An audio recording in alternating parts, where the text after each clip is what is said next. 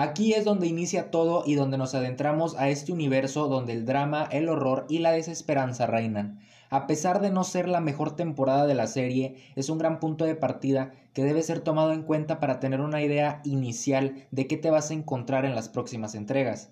Murder House es genial ya que tiene un elenco que se destaca en cada momento con actuaciones estelares como la de Jessica Lange. En este tipo de series se tiene que apreciar cada escenario, cada argumento y cada punto de la trama. Si le prestas la debida atención, sí que la vas a disfrutar. Compleja pero efectiva, American Horror Story es lo suficientemente extraña, intensa y retorcida como para mantener a los espectadores enganchados.